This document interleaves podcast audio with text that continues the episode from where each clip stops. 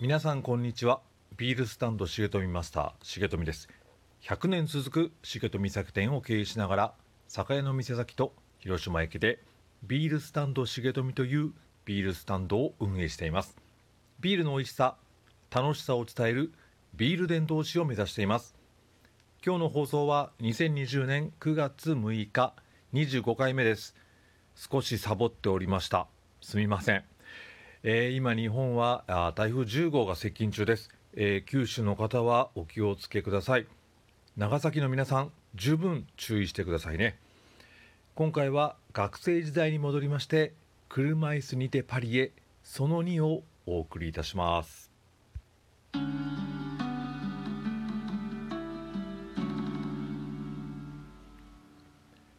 パリへ到着早々。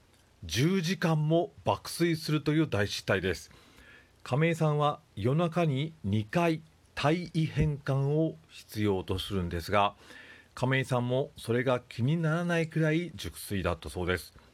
急いで身支度をするのですがそう簡単なことではありません。トイレを済ませ服を着替え車椅子に固定して寒さ対策のためにダウンジャケットをかぶせ重富のダウンが赤でしたので車椅子の上に赤いだるまを乗せて運んでいるように見えます。今回のパリ旅行は亀井さんの美術館巡りという目的のほかにもう一つ目的がありました。亀井さんが日本で知り合ったある女性に会うためです。その女性はもう結婚されておりパリに住んでおられました。今回のパリ旅行はこの女性のアテンドがなければ成立しないのです。パリの女性と呼ばせていただきます。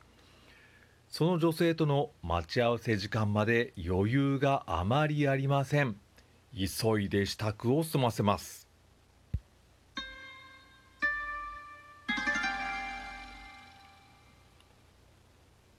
待ち合わせ場所に着くと彼女は小さな男の子を連れて待っていました。名前は徹君だったと記憶しています。その子は今では36歳ぐらいになっていることでしょう。美術館巡り。確か初日がルーブル美術館。翌日がオランジェリー美術館だったと思います。さすがにルーブルは1日では回りきれませんができる限り亀井さんのリクエストに応じる形で回りました。オランジェリー美術館は圧巻でした。モネの「睡蓮」は教科書か何かで知ってはいましたが部屋のすべての壁の睡蓮を見つめていると一日中でも過ごせると感じたくらいです。亀井さんも何も話さずじっと睡蓮を眺めていました。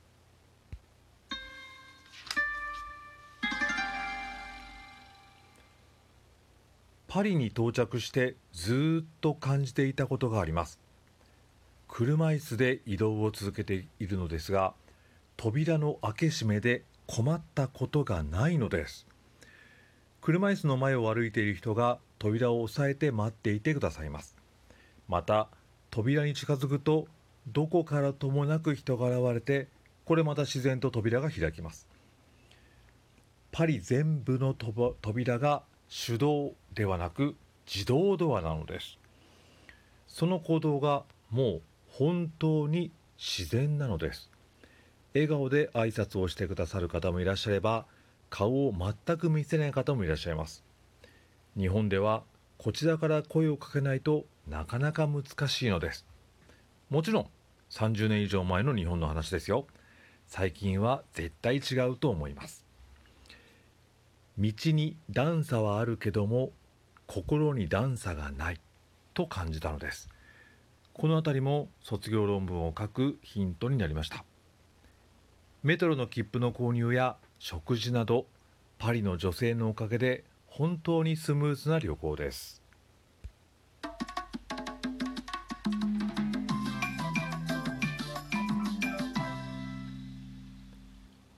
ホテルに帰るとお風呂介助やトイレ介助下着の洗濯などゆっくりする暇はありません。おまけに重富は夜中に体位変換という作業が2回あります。目覚ましをセットして夜中に2回起きるのです。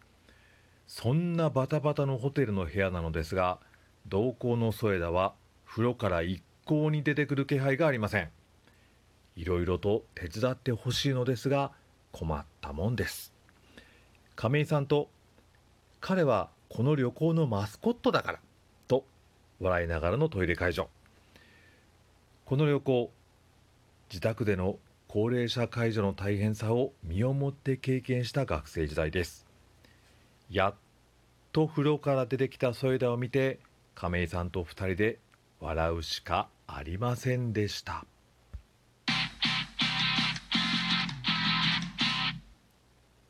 3日目はパリの女性の自宅で晩ご飯をご馳走することになりました。亀井さんはもうニコニコです。パリの郊外に住まわれているのでメトロで向かいます。もう何度もメトロに乗っているのでもうパリッコです。自動販売機で切符を買いメトロに乗車。彼女の住む駅に向かいました。その駅はかなり地下にあり目の前に長いエスカレーターが見えます。いつものように車椅子のままエスカレーターに乗車しました。しかしいつものようにではなかったのです。これまでは添田が前で前輪をつかみ重富と2人で前後を挟むようにしてエスカレーターに乗っていました。この時エスカレーターの前に添田がいません。車椅子のキャスターが前を向いていれば大丈夫だろうと何気なく考えていました。そしてその時はやってきました。エスカレーターの売り口で車椅子ごと前方に転倒。車椅子は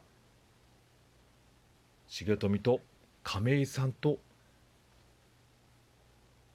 エスカレーターの降り口でしっかりひっくり返ってしまいました。亀井さんは実はこうなることを想定して体をできる限り緊張させ歯を食いしばっておられました。重富はもう何がどうなったのか分かりません。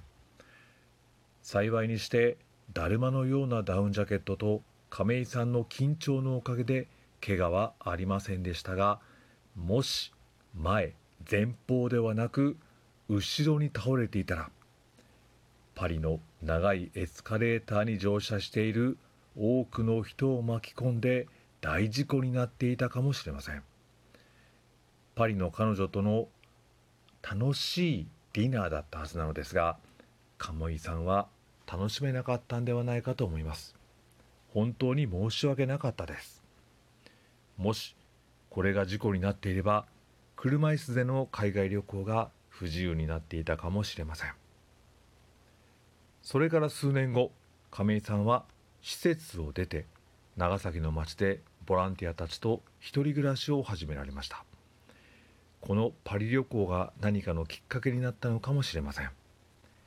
社会人になって一度妻と娘を連れて会いに行ったことがあります。一人暮らしはかなり大変そうでしたけど生き生きとされていました。